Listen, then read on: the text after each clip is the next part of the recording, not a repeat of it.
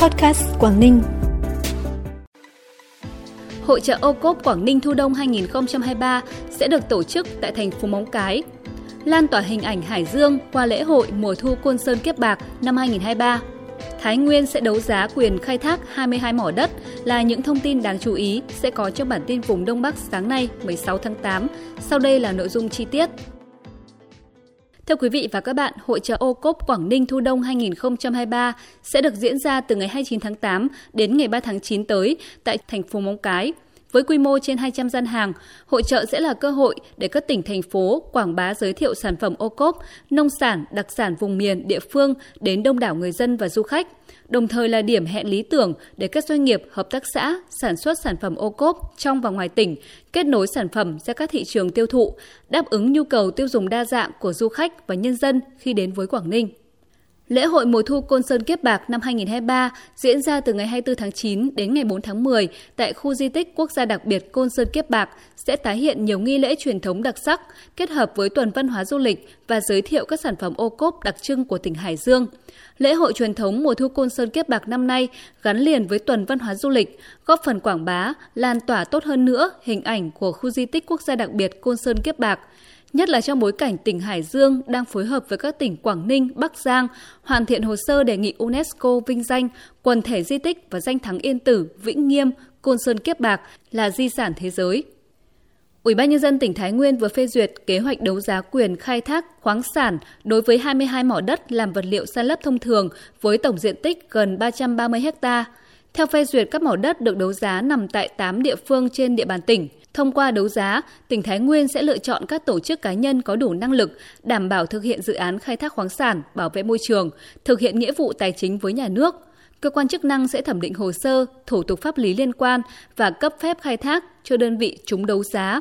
Việc đấu giá cấp phép khai thác các mỏ đất làm vật liệu san lấp sẽ góp phần giải quyết tình trạng khan hiếm vật liệu san lấp, ảnh hưởng đến tiến độ các dự án trên địa bàn tỉnh hiện nay.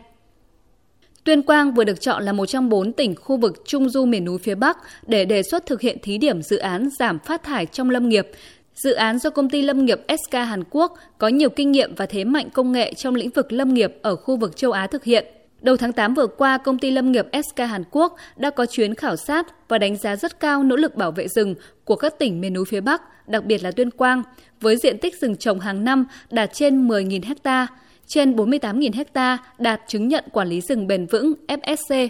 Diện tích rừng tự nhiên được bảo vệ nghiêm ngặt. Đây chính là điều kiện hàng đầu để triển khai dự án. Theo kế hoạch, dự án sẽ hỗ trợ kỹ thuật giảm phát thải khí nhà kính, quản lý rừng bền vững, bảo vệ môi trường và ứng phó biến đổi khí hậu, sử dụng nguồn vốn viện trợ không hoàn lại của Cơ quan Hợp tác Quốc tế Hàn Quốc. Bản tin tiếp tục với những thông tin đáng chú ý khác. Phó Thủ tướng Chính phủ Trần Lưu Quang vừa ký quyết định giải thể trạm kiểm soát liên hợp chống buôn lậu và gian lận thương mại dốc quýt Lạng Sơn.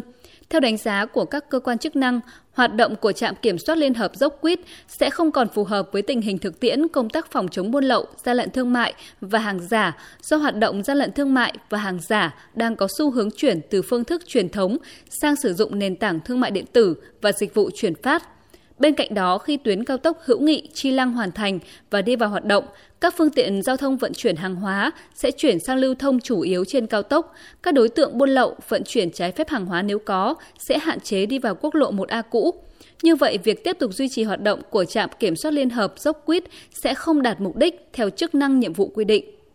Sở Kế hoạch và Đầu tư tỉnh Bắc Giang vừa phát đi thông báo mời các nhà đầu tư quan tâm thực hiện dự án khu công viên Nghĩa Trang Sinh Thái, xã Đông Hưng, huyện Lục Nam.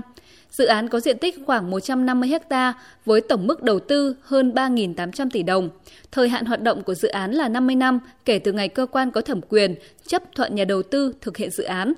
Tiến độ thực hiện dự án là 72 tháng kể từ ngày chấp thuận nhà đầu tư. Các hạng mục cần đầu tư xây dựng bao gồm công trình hạ tầng kỹ thuật như đường giao thông nội bộ, bãi đỗ xe, cấp nước, thoát nước, cấp điện, chiếu sáng, thông tin liên lạc, ga rác, trạm xử lý nước thải, công trình công cộng, tôn giáo tín ngưỡng, dịch vụ thương mại, vườn hoa. Lực lượng Cảnh sát Giao thông Công an tỉnh Bắc Cạn vừa đồng loạt gia quân tổng kiểm soát ô tô kinh doanh vận tải hành khách và xe ô tô vận tải hàng hóa bằng container – trong thời gian từ ngày 1 tháng 8 đến ngày 31 tháng 10 năm 2023, lực lượng cảnh sát giao thông Bắc Cạn sẽ tập trung tuyên truyền, phối hợp với lực lượng cảnh sát cơ động, cảnh sát hình sự và công an các huyện, thành phố tổ chức tuần tra kiểm soát, xử lý nghiêm các hành vi vi phạm của xe ô tô kinh doanh vận tải hành khách, kiểm tra đối với người điều khiển xe ô tô kinh doanh vận tải hành khách từ 10 chỗ ngồi trở lên, xe ô tô cải tạo từ xe có sức chứa từ 10 chỗ trở lên thành ô tô dưới 10 chỗ, bao gồm người lái để kinh doanh vận tải hành khách và xe ô tô vận tải hàng hóa bằng container. Phần cuối bản tin là thông tin thời tiết. Thưa quý vị và các bạn, trong ngày hôm nay, do ảnh hưởng của rãnh áp thấp kết hợp hội tụ gió mực 5.000m ở khu vực Bắc Bộ có mưa rào và rông, cục bộ có mưa to với lượng mưa từ 15 đến 30 mm, có nơi trên 70 mm. Thời gian mưa tập trung nhiều vào chiều tối, đêm và sáng. Ban ngày mưa giảm, trời có nắng nhưng không quá gắt, với nhiệt độ ban trưa phổ biến ở ngưỡng 31 đến 33 độ. Thông tin vừa rồi đã khép lại bản tin ngày hôm nay. Cảm ơn quý vị và các bạn đã quan tâm đón nghe. Xin chào và hẹn gặp lại.